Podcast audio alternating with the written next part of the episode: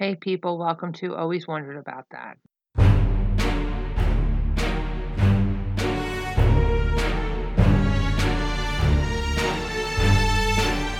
What does your first name say about you? Think about your first name. Is it common? Is it unique? Even better question, people. Think about where the first use of the first name came from. Have you always wondered about that? I did. Let me tell you about it. Okay, I wanted to talk about this because first names are very interesting. It always fascinated me to see what parents decided to name their kids. I always ask pregnant women if they have a name, just to see what they say. Can't remember the last time I heard John or Michael, but let's draw this back. Where did the first use of the first name come from? Well, as it turns out, there is no real way to draw that back to anything anywhere. Every book you read, every story you hear, the people in it all have first names. Even the Bible. Adam and Eve were the first two people. But who named them? Where did their names come from? Or were their names given to them in the Bible and they never called each other those names? Think about that one. A man and a woman together for who knows how long they began civilization and never called each other a name. Or did they call each other by names they made up? Mary, Joseph, Jesus, Moses. Where did those names come from? I'm really starting to think these names weren't what they were called. These names were given to the people in the Bible. They may have been called something, but it wasn't what the Bible called them. Always remember, first names are important. They say a lot about a person. It's basically the first impression you get of a person if you don't see their photo. Hearing a name creates the idea of the person. Have you ever heard a name and thought to yourself, you don't look like whatever that name is? Well, let's be fair. How do you look like a name? You weren't named based on how you looked, act, or seemed. You're named based on what your mother decided to call you at that second. How sad is that? She just threw this name at you and damned you forever with something you never even can give back. I think my mother was supposed to be named after her grandmother and her aunt. Now, not sure what happened A to Z, but in translation, they were all speaking English. The last part of her name was supposed to be a Y. Instead, she's an IE, which gave her a totally different name. According to Wendy Wisner of Verywell Family, the name Jessica was created by William Shakespeare in the novel The Merchant of Venice. He took the biblical name Iscah and changed it a little bit. According to Oh Baby Names, my name was created in a book written by Paul Ford in 1899. According to Charlotte Allen of Bustle, Olivia, Heidi, Wendy, Cedric, Miranda, Pamela, Dorian, Vanessa, and Imogene were all created by authors in their novels. Three of those names were created by Shakespeare. I realized Hey You wasn't an option after a while. Everyone will answer you when you yell that. Yell hey in a supermarket and see what happens. Or even better, yell ma and see how many women turn around, even though they're well aware that you don't sound like their kid.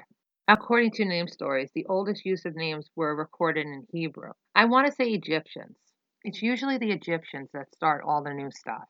I see more names now are being created by parents which is usually two different or three different names slammed together to make a new one. One name that stood out to me was from Grace Walsh of Good to Know, which was Charmayanne. I might be saying that wrong. It looks like Charlene and Marianne, or Charlotte. Maybe it could be Charlene, Maya, and Anne. It's spelled C H A R M A Y A N N E. Johnny Cash talked about a boy named Sue in a song. My father had a woman's name, but so did his father. They had the same first name. Now, my father was the fourth kid and the third son. In my culture, the eldest son would be named after the grandfather, which he was. That means son number two would be named after the father. That didn't happen.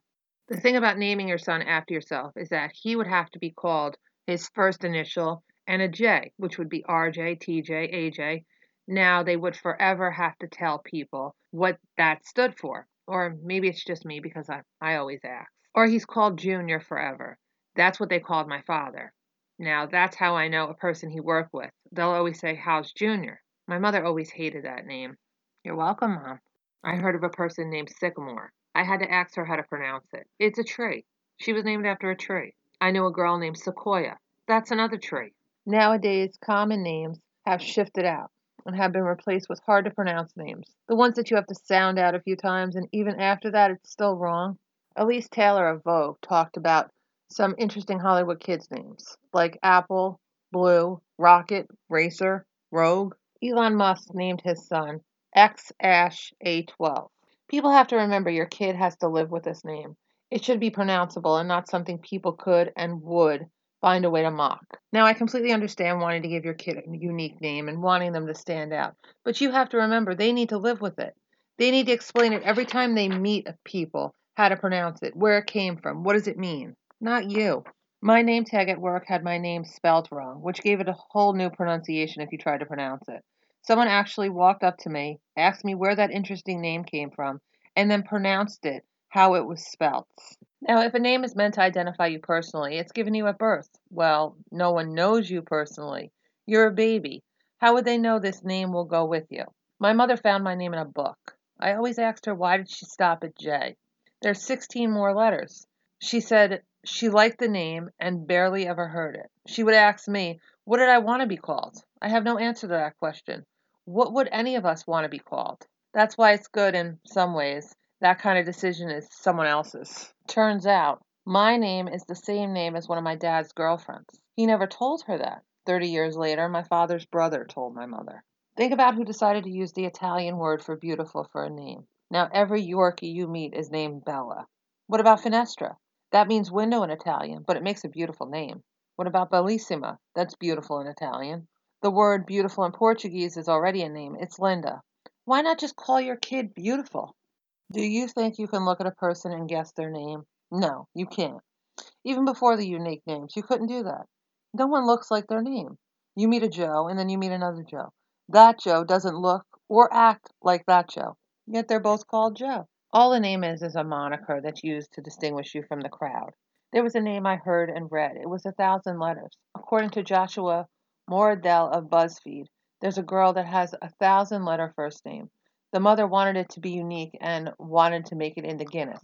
Her words. But the mother has to remember the daughter will always have to say that name.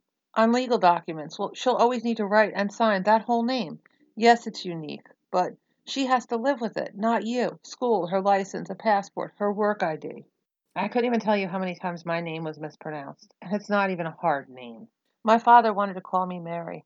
That name and my last name, the man wanted me to be a nun. If you heard the name Mary and added my last name to it, and then added sister to the front, it's a nun's name. All I needed was for my middle name to be Elizabeth, but I'm thinking my middle name will work too. Now think about your first name again, and ask whoever named you why they chose that name, unless you already know. Either way, I'm sure it's a pretty good story. Anyway, now you know something you always wondered about. Hope you come back for more. Talk to you soon. Bye.